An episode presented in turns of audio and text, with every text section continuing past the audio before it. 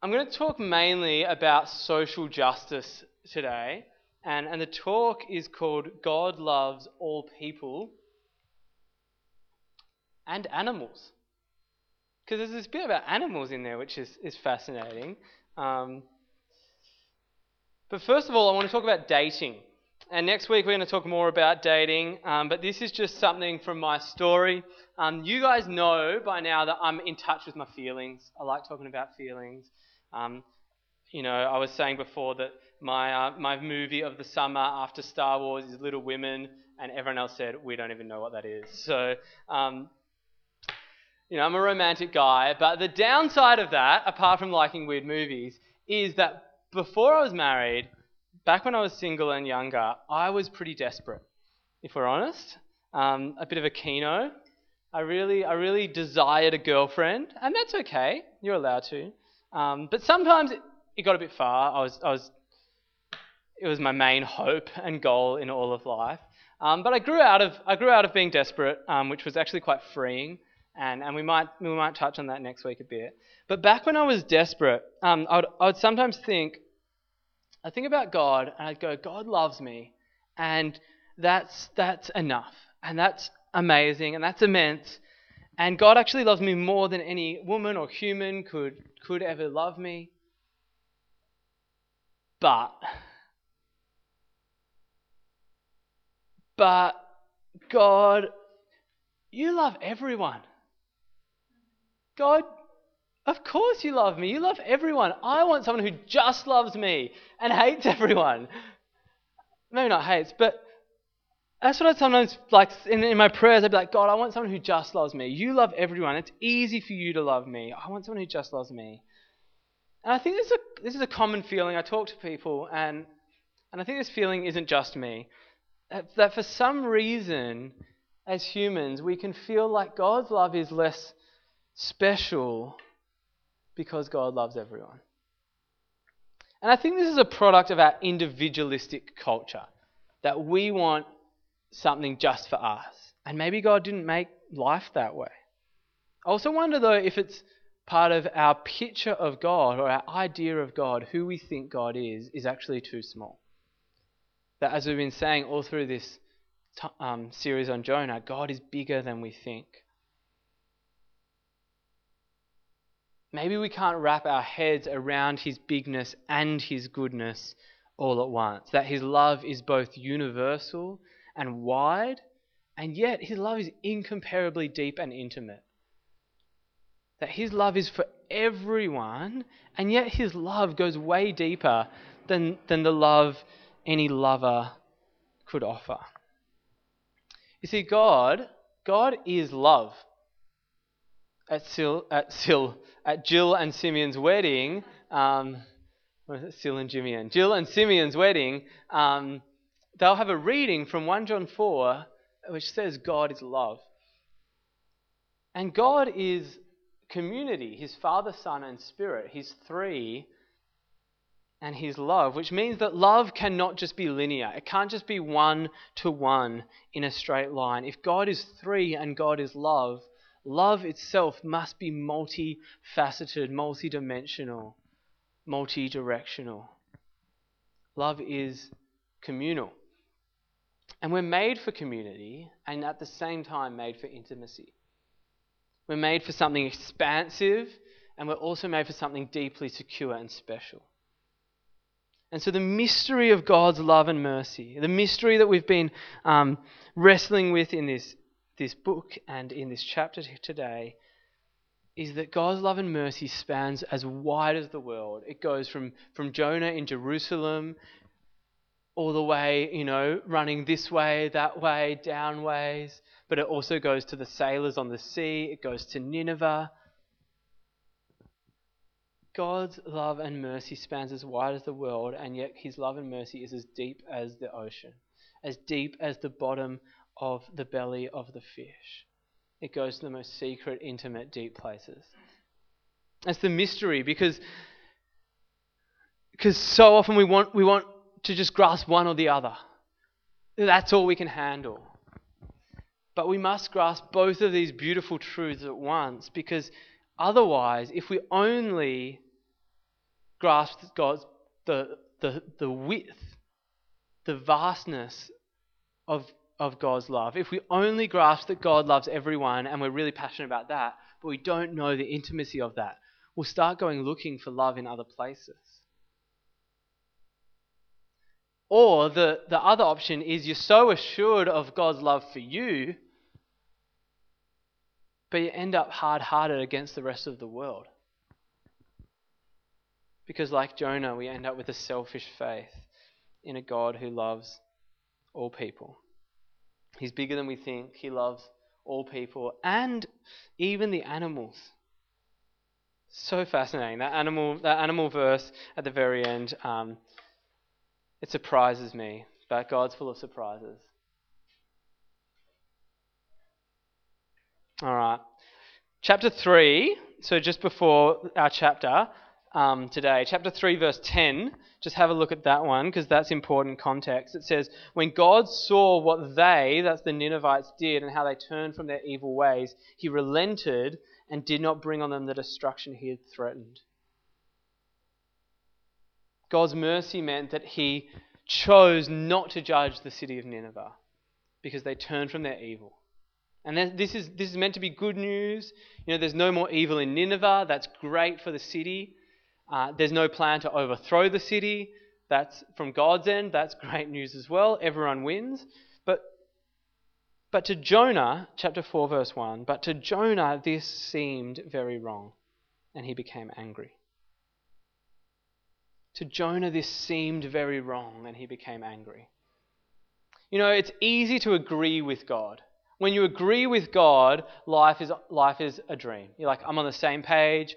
I'm like, hey, God, you know, you like Justin Bieber, I like Justin Bieber. That's great. He's like, I made Justin Bieber. I'm like, God, I just love coffee. God's like, yep, made those beans. You know, where'd you drink your coffee from this morning? Colombia. Love that place. I made it. I'm like, God, I love the word. He's like, I wrote it.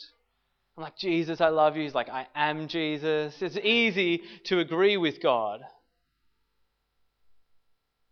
But when God says that the thing you thought was good, the thing that you desired, the relationship or the, the job or the course or the outcome, whatever the outcome is, when God says the thing you thought was good is actually not my will, that the thing you wanted to see happen, I desire something different, that is hard.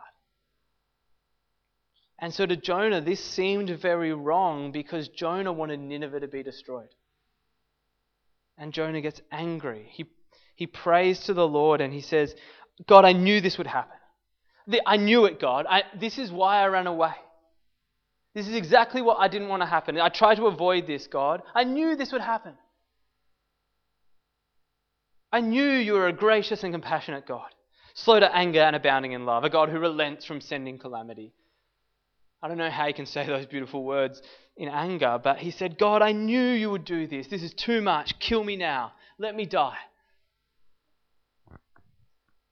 What Jonah's doing is he's quoting, he's quoting directly from Exodus 34. We looked at this in MSG just the other night. In Exodus 34, the Lord came down to Moses.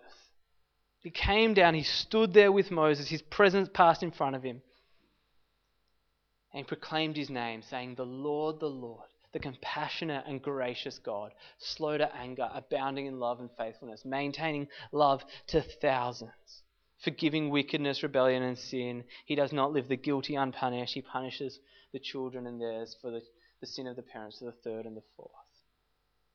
You know, scholars say that this is the most referenced Bible verse by the Bible. Not in like the cross references, like a, a quotation mark, but but this is scattered all throughout the Bible because this is who God is. And that there are just references again and again in the Psalms, in the prophets, in the New Testament to these, these words because this is who God is. And Jonah knows that this is who God is. But in his heart, he doesn't agree with who God is because he wants God his way. He wants God on his terms. You know, God showed grace to Jonah.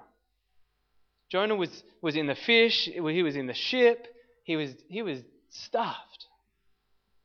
He was praying poetry. Remember at the end of his prayer poem, he said, I'm going to proclaim that salvation comes from the Lord.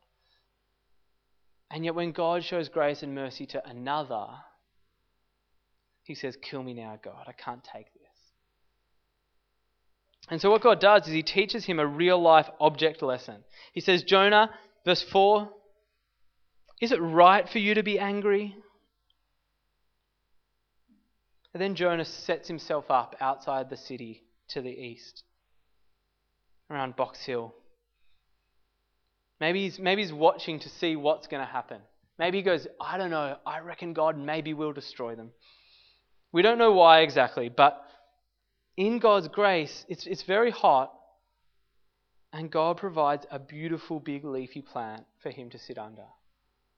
Now, I had a go at this this week. You know, I was reading about in this passage, studying it. I said, I'm going to sit under a big leafy plant and see how good it is. And I, I did. I didn't do it on Thursday because if I did on Thursday, it might have come down on me and killed me. But I sat under a, a big tree and had a great time. I was listening to, um, what was I listening to? Maybe Kanye's new album or um, this good Coldplay released a new album this week. It wasn't so good though, but um, I was sitting sitting under the, the, the big leafy tree, and I was like, "This is great. I'm loving this." I did some reading. I looked at verse six and I went, "Jonah, I know why it says Jonah was very happy about the plan, because this is good." But verse 7 says, At dawn the next day, God provided a worm which chewed the plant so it withered. God provided a plant, and then God provided a worm. He always provides, but He provides for both our blessing and our growing. He gives and takes away, as the song says. Our Father is the gardener, as John 15 says. He, he prunes, He waters, for both our blessing and our growing. And so God's teaching Jonah here in this lesson. He's pruning Jonah. He takes away the tree. And Jonah can't handle it. Jonah's like, God, again, just kill me now. I've had enough. It'd be better for me to die. This is too hot. I did not slip, slop, slap. I did not even have a hat. Didn't, didn't pack the banana boat. I don't know if you know what it's like to get to Williamstown Beach and you haven't packed the banana boat. It's like, let's just go home. It would be better for me to die than to live, he says. Again. And God says, Jonah, here's the lesson. Verse 9. Is it right for you to be angry about the plant? The Lord said, You have been concerned about this plant, though you did not tend it or make it grow. It sprang up overnight and died overnight. And should I not have concern for the great city of Nineveh, in which there are more than 120,000 people who cannot tell their right hand from their left, and also many animals? And then the book ends. We don't know what Jonah does or says.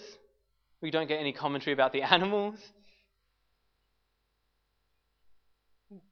We might be able to work out that one thing Jonah does is he writes down his story. It was probably, or tells someone who wrote this down, like the intricacies and intimate details in this book means Jonah definitely had a, a part to play in writing this story. But in the story ending there, what what happens is it gives the opportunity for Jonah and for us, the reader, to write our ending, to live out our response. What God's saying here is He's saying, I am the boss, I am the provider, I am the designer, and I love all people. I even love many animals. I made them. These people are my children. I made humans in my image. And, and Nineveh, even though it's wicked, even though it's evil, even though they've rebelled, there are 120,000 plus people in Nineveh, and I made them and I love them. See, God loved Nineveh because God loves people. And the problem is we don't all love people or love all people like God. We, at least me, if I'm honest, don't love all the animals. Now, I'm getting better with the animals. Sometimes I pat our neighbour's dog. I've learned that you do this, and then the, do- the dog won't bite you, apparently. I still sometimes think it might, but you do that, and then the dog will like sniff you, and then I pat the neighbour's dog sometimes. So I'm, I'm getting better. But God loves all people. as the prophet Isaiah says, his ways are higher than our ways. His thoughts are higher than ours. His love is greater than our love, and his sense of justice is greater than our sense of justice. And we are called to reflect and to refract. Think of that Pink Floyd album cover, The Dark Side of the Moon, refracting the love of God. We're image bearers, we're demonstrators, we're ambassadors. We're to show who God is and how God loves to the rest of the world. And so we, we must seek to give the love, to give the justice, to give the value and the dignity to all humans that God gives. To all humans. You know, if we can only see God's love for ourselves and our own kin, then we've missed a huge portion of who God is. We must see other humans as God sees them, of equal dignity, of equal value and worthiness of God's love. You know, especially those who don't look like us or speak like us or behave like us. That's, that's when it's really hard. But we need to ask God to give us His eyes and His heart which is humbling because, because this means we can't just look out for ourselves. We can't, we can't just look out for the people who we like. We have to be concerned with, with more than ourselves, with more than me, with justice, with social justice. That's, that's the justice and love and dignity of, of people in society, not just our friendship circle or our family. We have to look out for people beyond Christians, beyond people who speak English or Cantonese or Mandarin, people who don't behave like us. Like, this should shape how we pray, how we vote, how we spend, where we live. This should shape how we use our time, the goal of our work in the world, like why we work, what our vision of, of the good life is. We, we, we don't just pray for ourselves. We don't just vote for our interests. We don't, we're not given the, if you're given the privilege of, of wealth, that is not just for our own good. Our vision of the good life must not be built on others being pushed down so that we have a good life. You know, that includes the, the clothes we wear, the devices we use, our social status and social circles. If the clothes we wear that make us cool hurt other people, if the devices we use to, to have a good time oppress other people, if our social life is good because other people are lonely. That's that's not God's way.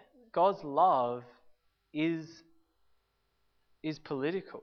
The gospel affects the polis, the public, the people. It's not just personal salvation, it's, it's social as well. It affects society and systems. The early church used to say Jesus is Lord and what they meant by that was Caesar is not. That Jesus is Lord means Caesar is not Lord. That there's a different system, there's a different government happening. As we think about Christmas, we remember that Isaiah prophecy which says the government will be on his shoulders. His shalom, his justice and peace will reign both in our hearts but also in the world. And this is why Jesus says that it's harder for a wealthy man to enter the kingdom of God than for a camel to thread the eye of a needle. Because God's love for all is an equalizer. Jesus says, The poor are blessed, the hurting are healed, the broken are made whole. And the wealthy, the well, the strong, the powerful, there's a cost. So be careful what you wish for.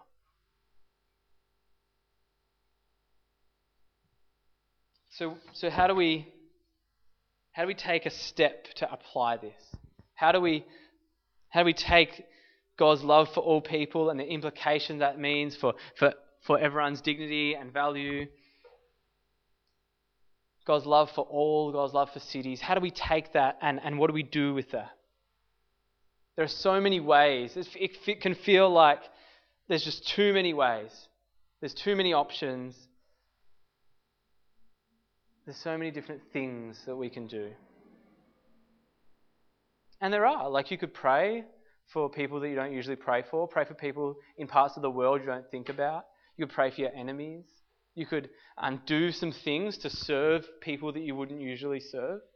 You could you could invite people to church that, that normally wouldn't fit in here, or invite, invite people to like your Christmas um, family meal if that's okay with your parents or invite people to Chinese New Year, if that's okay with your parents, who you wouldn't normally. Like, like hospitality, becoming friends with people who aren't the cool ones, who are lonely, who don't make your life sort of just a party, but actually maybe it's hard. There's so many things we can do, and and when when Matt from um, from UNO comes in a couple of weeks, he's going to help us imagine about what it means to to love people who um, who are broken and hurting and marginalized. But all of this stuff starts and ends with the heart. And actions are essential, but actions are the overflow of a heart that's, that's after God's heart. And God's heart is for all people. You know, faith without deeds is dead. It says that in James. But deeds without, without faith die fast. Deeds without God's heart fueling the fire of your heart, you, you burn out. It says Jonah knew that the Lord was compassionate and gracious. Jonah knew who God was, but his heart hadn't been transformed. And so God, being God, seemed very wrong to him. He didn't actually value what God valued. He didn't, he didn't love what God loved. And I get why he didn't. Like to Jonah, to love what God loved, to love the people of Nineveh, would have taken so much death to self, so much humbling. He'd have to let go of his preferences, his pride, his, his pain. Like he'd been hurt by Nineveh. But the way of the cross is exactly that. That, that the better Jonah, the, the one who was in the belly of death for three days and three nights for the sake of the world, the, the way of Jesus is surrender. And, and, when we die to our own preferences, our agendas, our desires, and we, we, when we allow God's heart to actually become our heart, when we allow God's desires to, to become our dominant desires. When we allow His way to become, to define our way of life, that is the most beautiful life that one can live. That's why Jesus says, Come follow me. Lose your life and you'll find it. Let's pray.